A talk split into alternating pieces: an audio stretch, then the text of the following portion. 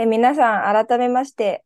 2023年明けましておめでとうございます。おめでとうございます。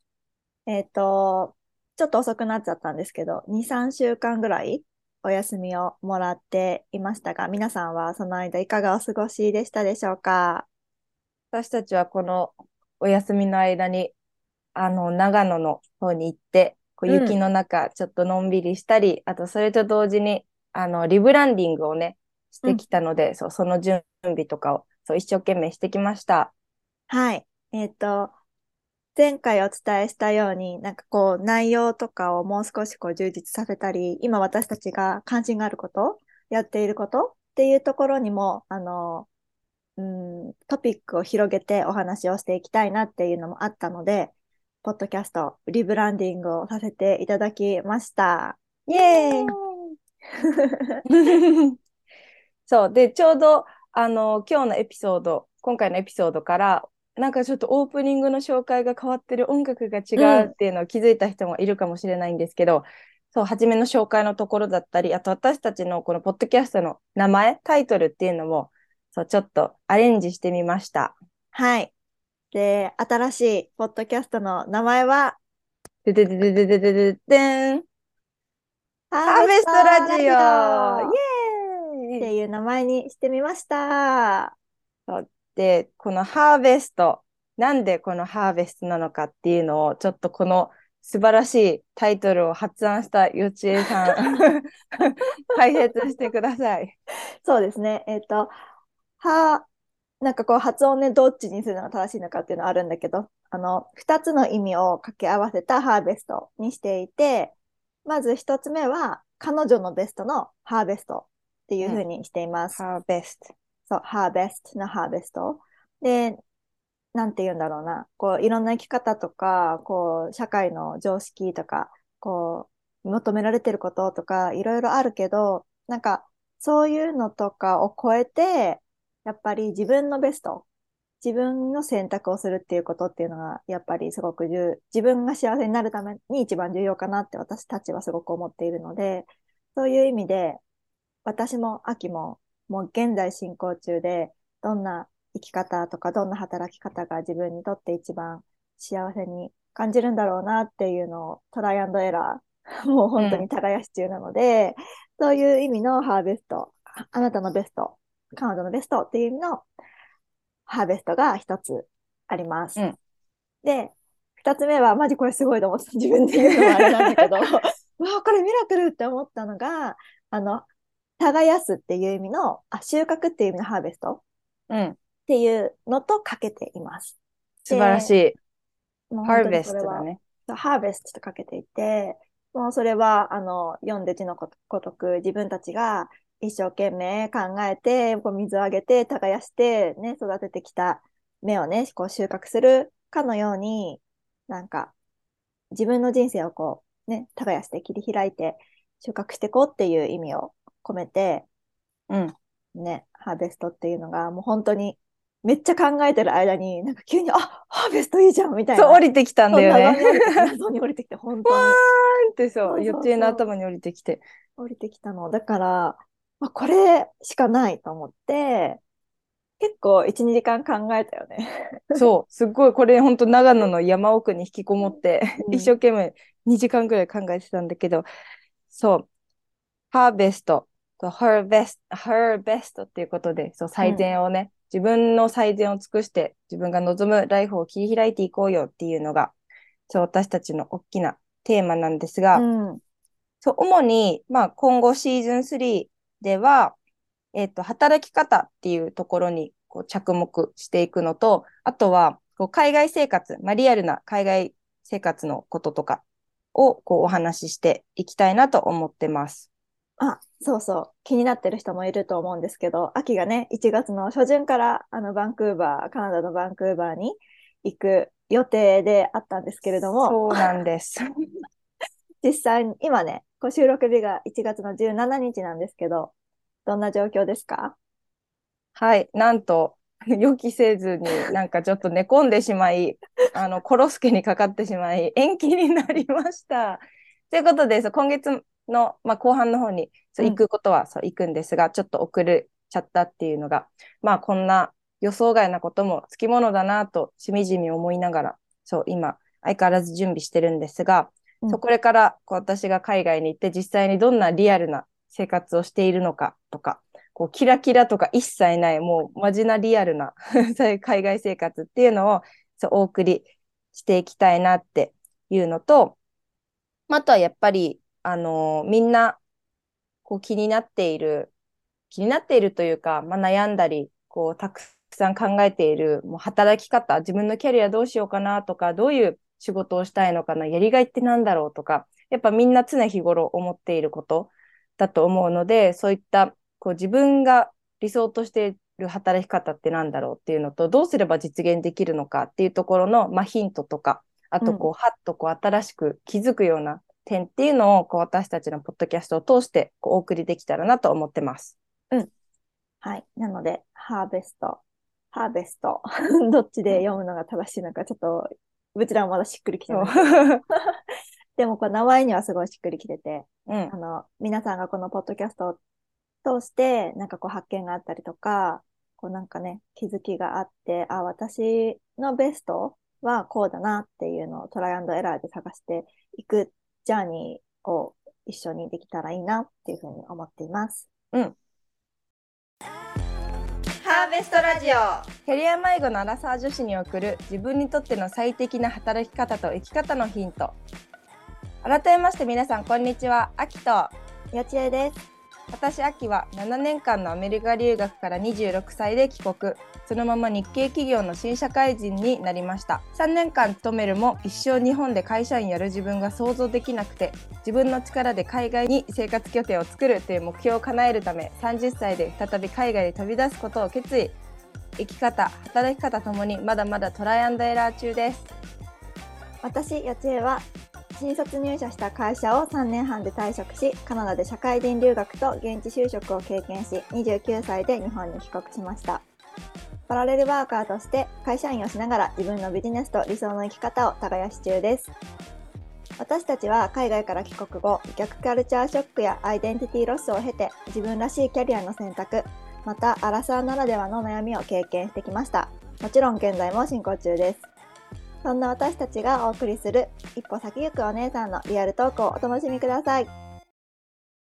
はい。そうということでじゃあシーズン3の第1弾のエピソードに行ってみましょうか、はい。行きましょはい。じゃあ早速今回の一発目のエピソードは、うん。アラサー女子はなんでキャリアかっこ人生の迷子になるの？パート1というお話をしていきたいと思います。う。いきなりぶっ込みますね。そういきなりちょっと重い重いというかシリアスなうんトピックを入れてみました。これを聞いてくれてる子って多分こう分布を見ると25から30前半ぐらいの子が多か多いのかな一番多分。そうだね。ね。うん。まあ、20代、まあ、全体的にとあと30前半の方がね主に聞いてくれてるかなってと思うので、まあ、今すぐリレートできなくても絶対今後、なんかなこう同じような内容で悩んだりとかあとは逆にあそうそう私もこういうことで一時期悩んでたなっていうこうなんだろう懐かしく思い出すようなそうね。トピックになるんじゃないかなとそう思います。クォーターライフクライシスっていうのがあるんだよね。そう。で、今日はうん、このパート1は、こう、クォーターライフクライシス、そう、quarter life crisis っていう英語。まあ、日本語でもクォーターライフクライシスっていう言葉があるんだけど、そう、これについて、お話ししていこうと思います。はい。はい。じゃあ、まず、じゃあ、クォーターライフクライシスが何なのかっていう前に、皆さんに質問とか、こんなこと考えてませんかっていう、ちょっと、うんあの、投げかけをするので、ちょっとこれを聞きながら、ああ、うんうん、そんなこと最近悩んでたとか、ちょっと振り返りを数分間してみてください。はい。はい。じゃあいきますよ。私は何のために生きてるんだろう。残りの人生もこんな感じになっちゃうのかな。このまま今の仕事を続けるべきなのか、それとも転職すべきなのか、どっちなんだろう。うん今の生活、あんまり満足できてないな。何かが足りない気がする。今あるものを全部手放して、海外とかどっか日本の田舎の方でも行っちゃおうかな。何かわかんないけど、こう行き詰まりを感じてる。そう、こんな風に考えたことは最近ありますか？まあ、一個だとしても、全部だとしても、そう、あ、なんか最近そういうこと確かに考えてるなとか、ちょっと気が重く感じてるなとかっていうのをちょっと振り返りをしてみてください。そう。で、もしこういうことを考えているとしたら、もしかしたらあなたはクォーターライフクライシスに今悩んでいるかもしれません。うん。まあ、モストライクリーで、そう、きっと悩んでるはず。そうだね。うん。で私も幼稚園も、もうまさにこういうこと、しょっちゅう考えてたよね、数年前。考えてた。だから、なんなら今でも考えてる。だって私からしたら、もうこれって10年くらい前なわけ。やばくない、うん、もうめっちゃ、私なんか逆に、むしろミドルエイジクラシスに近づいてるぐらいの。でも、本当私海外行きはじ、行った？行くって決めたのちょうど25、6だったから、うんうん、マジのクォーターライフじゃん、25だから。うん。本当にあの今あるものを全部手放して海外に行ってしまおうかと考えて行ったタイプの人だから。ね、で、しかもそれを実際にさ、やったからね。そうそうそう、それで実際にやってしまった。まあ、しまったっていうか、やってよかったってすごい思ってるけど、うん、でも、その時はもしかしてこれに当てはまってたんだろうなって。その時はさ、なんか25歳の私は、こんな言葉だったりとか、うん、私の他にもこういうふうに悩んでる人がいるっていうことにさえ、なんかこう、思いを馳せる余裕がなかったけど。うんうん、わかるわかる。うん。でもそもそもこういうね、うん。あ、ごめんね、どうぞ。うん、でも今思うと、こういう、なんて言うんだろう。みんなが経験するようなクライシスに私もいたただのワンノブゼムカーみたいなさ、うん、気持ちになるよね。ねこれってさ、そう、みんな going through してるけど、そんなさ、自分がさ、真っ只中にいる時ってさ、そんなこと考えられないからさ、うん、なんで私こういうふうに悩んでるんだろうって、こういうことに悩んでることすら悩んじゃうみたいな。そうそうそうそう。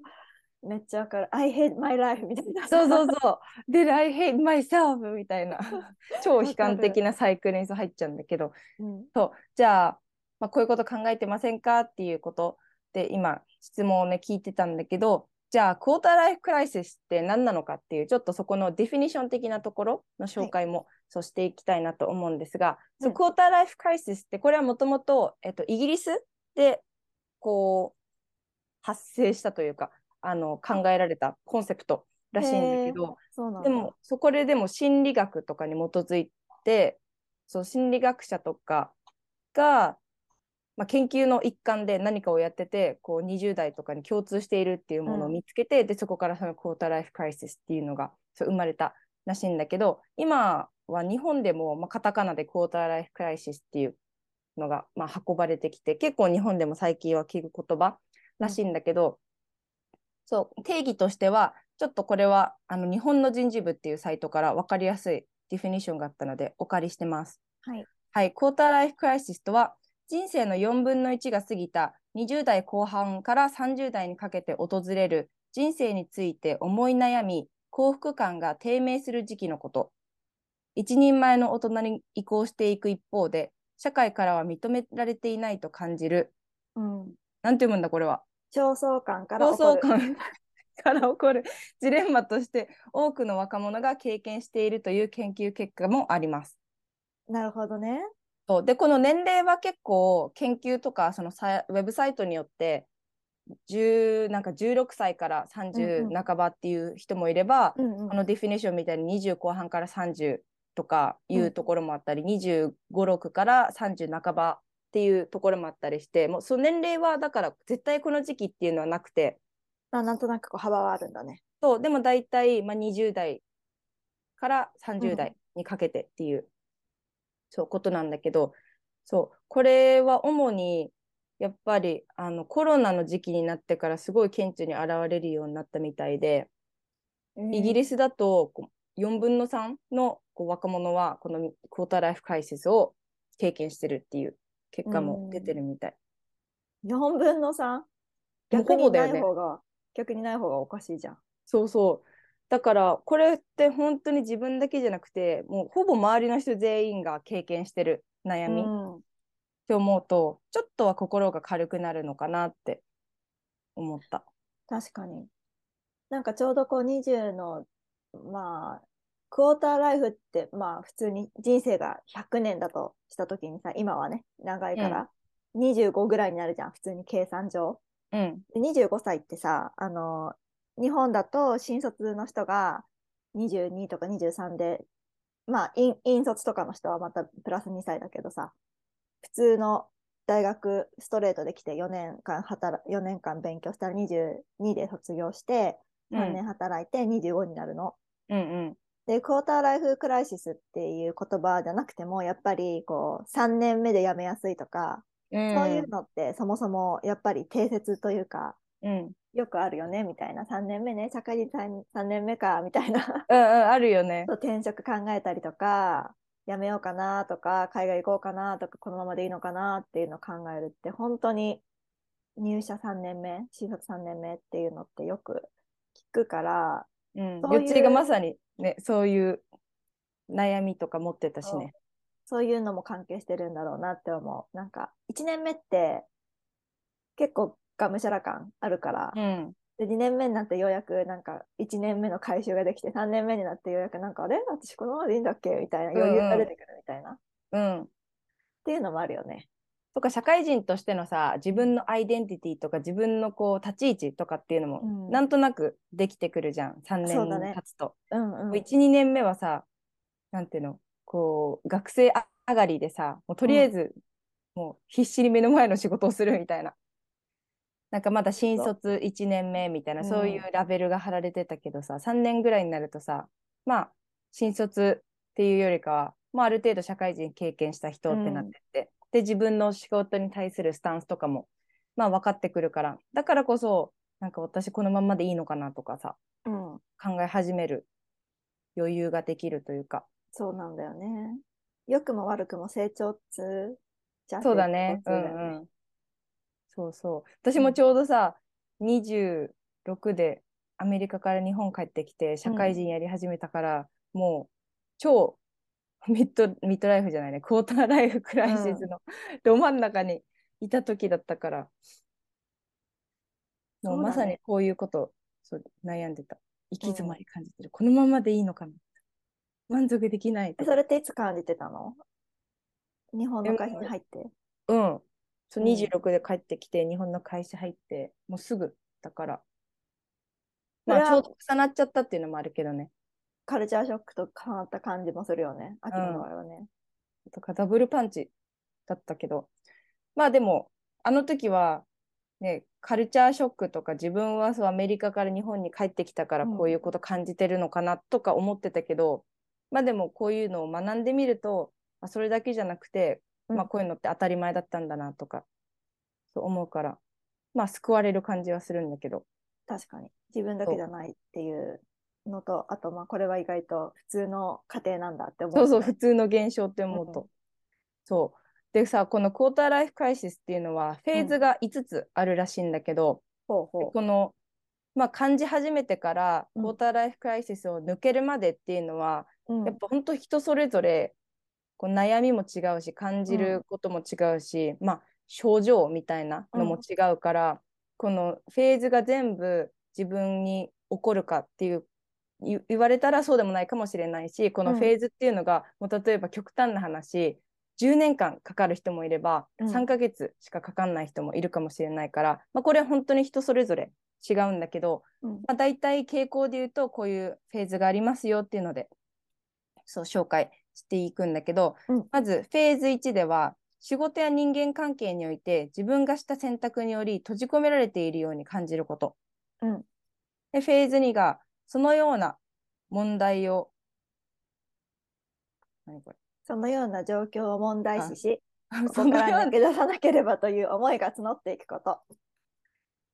で、フェーズ3が仕事を辞めたり、良くない人間関係を断ち切ったりして不自由さの原因から離れること。うんフェーズ4、ゆっくりと着実に人生を再スタートする。うんフェーズ5、自分が関心を持てることに対し熱意を持って取り組むようになる。っていう、うんこういう流れがあるみたいです。なるほどね。このさ、結構このフェーズ2のさ、うん問題だなって感じてから、実際に抜け出すまでの3に行くまでのところで悩みやすそうん。1と2が一番きつい気がする。う。ね、なんか3になっちゃえばもう、あとは行くしかないっていううか、ん。もうあとは次のね、ニューチャプターにっていう感じだけど、2から3にこう移る、やめなきゃって思ってるけど、やめることへの恐怖や不安って絶対あるじゃん、特に仕事とかだと。あとは、なんか同じ勉、例えばさ、勉強してる人でもさ、これでいいのかなみたいな感じで勉強しててさ、急に専攻を変えることとかも多分ね、今までやってきたものが無駄になってしまうとかさ、うんうん。ここが辛いね。ねえ。あ1、そのフェーズ1の仕事や人間関係において自分がした選択により閉じ込められているように感じていることっていうのも、これもこう気づいてしまったっていうさ、うん。なんか私このままでいいのかなとか、あ今までした選択って間違ってたのかもしれないって気づくのがまずすごい辛いと思うんだよね。うん。なんか例えばさ、この会社入入らない方が良かったのかなとか、あの時あっちの会社に行ってたら良かったんじゃないかとか、うん。まああとは、なんだろうね、遡っちゃえば、大学でもっとこういう勉強してた方が役に立ったのかなとかさ、うん。うん。そういうちょっと昔のこととか、じ昔に自分が選択したことに対して後悔しちゃったりとか、っていうのが、そう、フェーズ1で結構起きるのかなって思って。辛いよね、その後悔って。ねえ。特にさ、私このフェーズ1だとさ、うん。日本に帰ってきたの間違いだったんじゃないかとか、あの時なんで日本で就職するって選択をしてしまったんだろうってすっごいうん。後悔した時期だったなって思った。そうだね。秋の場合はかなり大きかったしね。ギャップ選も択がね、そうそう。大きかったし、ギャップも大きかった。国をか、国が変わるとかね、文化が変わるっていうのはかなりでかいし、学生から社会人っていうその壁も大きい。そうそうそう。でもだからといって、うんこうすぐに会社辞められ、辞められなかったっていうか、辞める勇気なかったし、うん。何したいかもわかんないし、スキルもまだないから転職もね、難しいだろうなって思ってたから、これぬ抜け出したいって思ってたけど、抜け出せないっていう、うん。なんか道塞がれちゃってるみたいなのがそう、フェーズ2であったから、そうだね、1と2が辛くて、そこから3に行けたらね、どんどん、まあ、前進してるって感じるのかもしれないけど、うん。2は特にもうなんか動きたいけどどうすればいいかわかんないって辛くなってる時かもしれないね。うん。なんか確かになんかここを抜け出すことが必要だなとか、ここやめたいなとか、この人間関係から抜け出そうって思ったとしても、じゃあその抜け出した先うん。に何をしたいかっていうこととか、何、こう、何かこう光とか希望とかがないと、恐怖しかないよね。うんうん。だから結局不自由だなって感じてても、そこに所属している安心感だったりとかっていうことを取ってしまったりするのかもしれない。うん。で、どんどん泥沼化していくわけですよ。泥沼化していくわけですね。会社においても辞めにくくなり、彼氏とかね、そのなんか、なん人間関係？不健全だなって思ってても、なかなか辞められないとか、うんうん別れられないとかね、うん。あるんじゃないでしょうか。ね本当これさ今はさ仕事の環境とかとそういうのメインで話してたけどさそれにこう加えてさ例えば親から結婚しないのっていうプレッシャーがあったり友達はどんどんみんななんかなんだろうね例えば出世してたりとかさ結婚したり子供を産んだりとかさそういう社会的なさうん。プレッシャーっていうのも乗ってくるわけだからうん。だからこそね仕事だけじゃなくて他のことも重なってうん。クライシスになっちゃうんだなって思うね。確かに。なんかこのクォーターライフクライシス、今ご紹介してフェーズまでお伝えしたけど、なんかこう、クォーターライフクライシスが起こると思う原因みたいなのもさ、ちょっと話していきたいね。うん。そう、これなんで起こるのかって、これも、うんまあいろんな諸説あって、で、そういうのをちょっと見て、私なりのなんで起こるのかっていうのを、まあ4つ、うん今回は上げてみようかなって思うんだけど、うんまず1個目が理想と現実のギャップ。うんで、2個目が、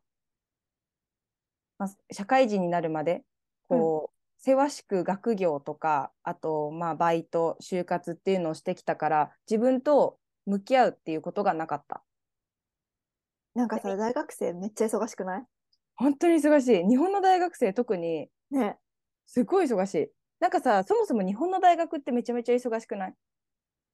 いい、いや、大学によると思うけど、今の子忙しそ本当なんかさ、うん私があのアメリカ留学してた時さ、日本の大学の子の話を聞くと、すっごい単位を取ってるわけよ。う。うんうん。なんかさ、日本だと、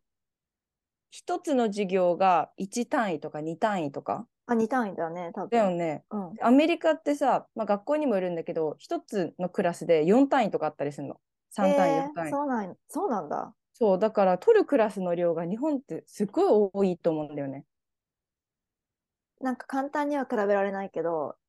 昔は、今はわかんないけどさ、ちょっと前まではさ、こう、アメリカとか海外の大学って、卒業するのが大変っていうじゃん。だから単位を取ったりとか、ちゃんと修了するうっていうのが大変って言われてたけど、日本はなんか、クラス取っちゃえば、なんか大体通るみたいなところああったりするのかなと思うから、だからこそこうクラスで単位を稼ぐじゃないけど、っていうところもあるのかもしれないよね。わかんないけどね。今のうん。大学のシステムがわかんないけど。そうだね。でも今でもやっぱ単位はすっごいたくさんあるみたいだから、うん。そもそもクラス取る量っていうのが多くて、で、それにさらに部活とかサークルとかね、あとそなんか組織的なのに入ったりして忙しい。で、さらにお金も必要だからバイトもしなきゃいけない。忙しいよね。大学生って。うん。で、それに就活もさ、乗ってくるじゃん。3年生ぐらいに入ると。今2年生からやってんのかな？3年生から。多分2三年生から年の後半ぐらいから自己分析とかやるんかもしれないね。ねえ、だからほんとさ、大学生なんて特にもう自分と向き合う時間なんてさ、その強み発掘みたいなさ、なんか自分はどういうタイプなのかみたいなさ、調べる時しかないじゃん。うん。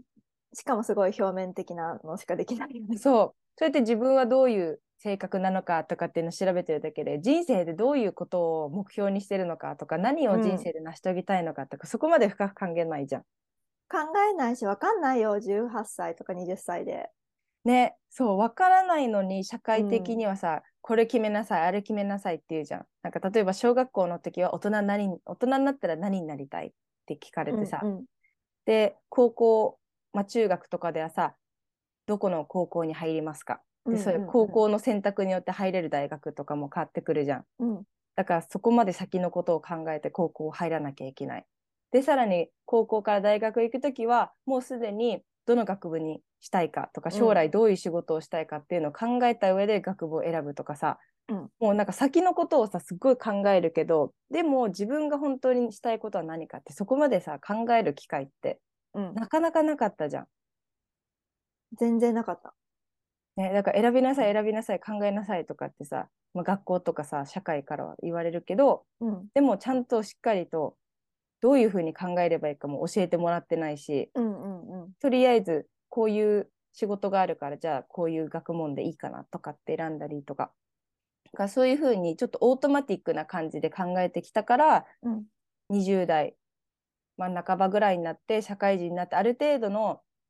まあアイデンティティが確立されて、こういうのが好きだなとかっていうの、思考とかが確立された後に、はと、あ、私って実は何したかったんだっけみたいな、うんうん。いう気づきが生まれてしまううん。っっていうのがそう。私はこの理由由が一番大きい気がするんだよねあ、。大きいと思うし、あとはもう就職ってできたところ、内定もらえたところに入る感もやっぱあるから、うんうん。例えば、100社とかめっちゃ ES とか送エントリーシートとか送るじゃん。それでさ、面接して多種内定くれたとこが2、3社だった場合に、なんか、もし行きたい業界とかに全部絞って全部そこだったらさ、また話は違うけど、私の場合は教育業界とか、なんか出版業界とか人材とか、なんか商社とかメーカーとかもう結構手当たり次第送ってたから、うん。その中で受かったところ、すごく数が少ない受かったところに入るっていう選択肢しかないわけだからさ、うん。例えばこのメーカーとかこの業界行きたかった。でも内定もらえなかったらさ、もう行けないわけ。うんだからさ、もう、もう仕方ないよね。ある、あるコマから選ぶというか、いただいたね内定を大切に、そこに入るっていう感じだから、なんか、もし仮にめっちゃ自己分析して、私こういう業界でこういう社会問題を解決したいっていう意識がすごくちゃんとしてる人がいたとしても、そういう風なところの組織に入れなかったら、またそこも、なんて言うんだろうな、ギャップはあるよね。うん。そもそも大学生の時にさ、どんな仕事があるかって知らなかったんだけど。うん、全然知らない。もっといろいろ勉強し、なんか勉強も大事だけど、なんかどんな職種があって、どんなことを実際にやってるのかってさ、教えてほしかったよね。そうそうそう。やっぱさ、大学生の時に自分が知ってた仕事ってさ、ドラマで見たことがあるとかさ、知り合いの人がそういう会社とか、そうそうそう。だからそもそもそう仕事を知らないし、で、そういうどういう仕事が自分に合ってるかとか、どんなのがあるのかっていう探すっていう、なんて言うんだろう、探し方も知らなかった？だうんうんうん。からそういうのもそう教えてほしかったなって思っちゃうね。そういうのあんまり教えてくんないよね。ね、そう、なんかさ、生きる術じゃないけどさ、そういうのをもっと学びたかったよね。うん。そう。大学によるのかもしれないけどね。なんか少なくともうちの大学はあんまり就活に協力的じゃなかったから、うん。それは差があるかもしれないね。そうだね。大学によってはきっとさ、こういう、なんだろう、業界に特化してますとかさ、うんうん週内定率何パーとかは、なんかそういうし政治があったりさ、するじゃん、きっと。ああ、そうだね。あと、専門学校とかだとまたね、もう専門学校は本当にその美容師さんになるとかね、結構うんうん。決まってる人が行くけど、大学になるとまた違かったりするし、うん。ね、そこで、クォーターライフクライシス、それは起こるよね。ね、そう、これはそう、かなり大きい引き金だと思うんだけど、うん。まあ、あとは、まあ、もちろん SNS の普及によって、こう、他の人がどういう人生を送ってるのかっていう、そのキラキラした部分を見ちゃって、で、自分と比べちゃう。っていうのはもちろん、そうあるし、あとは、まあ、結婚とかキャリアとか、まあ、生き方に対する社会からのプレッシャーとかステレオタイプ。もう、これぐらいの年齢になったら結婚して、これぐらいの年齢になったら家を買って、子供を産んでとか、なんとなく言われてないけど、なんとなくそういう無言のさ、圧力みたいな。圧力とか、うんレールがそうあるから、それから外れてるんじゃないかって思うと、ちょっと不安に思っちゃうとかね。そうだね。どんどん周りの人がね、結婚するとかさ、昇進するとかさ、うん。転職したとかさ、いろいろ聞くと、なんか、あ私ってこのままでよかったんだっけ？みたいな、絶対そう思うもんね。そう。なんかしかも、あと、ちょっと1個目に戻っちゃうけどさ、理想と現実のギャップ、うんこれと、あとその、まあ、大学、学生の時に自分と向き合ってなかったっていうのはすごいさ、続いてるかなって思うんだけどさ、うん。まあ、学生の時とか子供の時ってさ、こういう仕事はこういう感じなんだろうなって理想というか、イメージがあったじゃん。うん。なんか例えばさ、コンサルティング系の仕事をしてる人はさ、クライアントの前でさ、高層ビルのさ、なんか上の方でプレゼンテーションしてるみたいな。はいはい、あるある。今でもあるわ。そういうのでもあるじゃん。そういうイメージで会社に入ったら全然なんかやらされることはエクセル入力みたいな。うーん。まあ、泥臭い仕事から始めるっていうのはあるよね。そうそう。で、まあもちろんさ、初めの1年目とか2年目なんてさ、まあ雑用系とかさ、うんまあ基本的なことしか結局やらないじゃん。うん。だけどそういうさ、社会人というか、まあ会社でどういうトレーニングをして、どういう時期でこういうことができるっていうのも何もわかんないからさ、いや、こんなイメージと違う仕事ばっか、地味なことやってるから、なんかやりたくないとか、私に合わないって言って早めに、もう1年目、2年目とかで見切り切っちゃうっていう場合もあるじゃん。そうだね。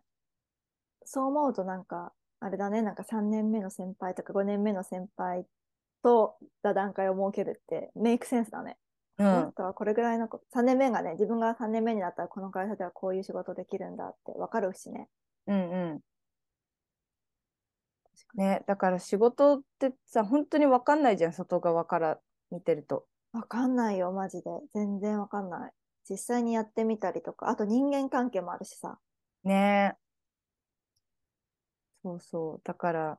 まあギャップもこんなはずじゃなかったのにっていうね、うん。きっかけになっちゃう。それはあるね。そう。というね、ちょっとここら辺は私の考察も入っているんだけど、まあこういうのがきっかけ、トリガーになって、クォーターライフクライシスが、まあ、始まっちゃうとか、うんその中に陥っちゃうっていうのかなと思ってるんだけど、うんまあでも、クォーターライフクライシスは終わるものだし、こう、どうにかして、こう、フェーズを移動できるものうんなの、で、そう次のエピソードでは、じゃあ、このクォーターライフクライシス、向き合うにはどうすればいいのかっていう、最後のね、tips のところについてお話ししていきたいと思います。はい。多分、これを聞いてくれてる人は、そこが一番聞きたいと思うから。美味しいところはちょっとじらしますって。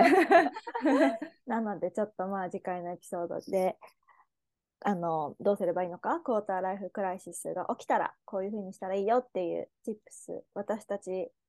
の経験からもちょっとお伝えできるかなと思うので、ぜひぜひ次回のエピソードをお楽しみにしてみてください。はい。そう、あとは、そう皆さんからも、あ私もそういうのを体験したとか、こんな悩みあるとか、そうコメント、感想、リクエストなどあれば、いつでも私たちのリクエストフォームとか、あとは、まあ、インスタグラム、Gmail にうんえお便りいただければと思います。と今回からちょっと新しいトライで、なんか質問箱っていうこう匿名で質問を送れるみたいなあのプラットフォームをここの概要欄にくっつけておきたいなと思ってるので、皆さんから匿名でこうご質問とかご意見とか、私もこういうのあったよみたいなこうメッセージを受け取れるようになってるので、わざわざインスタグラムに行くよりは早い、ここの、ね、概要欄でピッて 押せばできると思うから、ちょっとそれトライしてみようと思ってるので、それを皆さん使いやすかったら、あの、ぜひそっちの方も使ってみてもらいたいなと思います。はい。ということで、そう今回、第一シーズン3一発目、アラサー女子はなんでキャリア迷子になるの？パート1ということでお話ししてきたので、次のパート2もぜひお楽しみに待っていてください。はい。では、see you next time. バイバイ。バイ。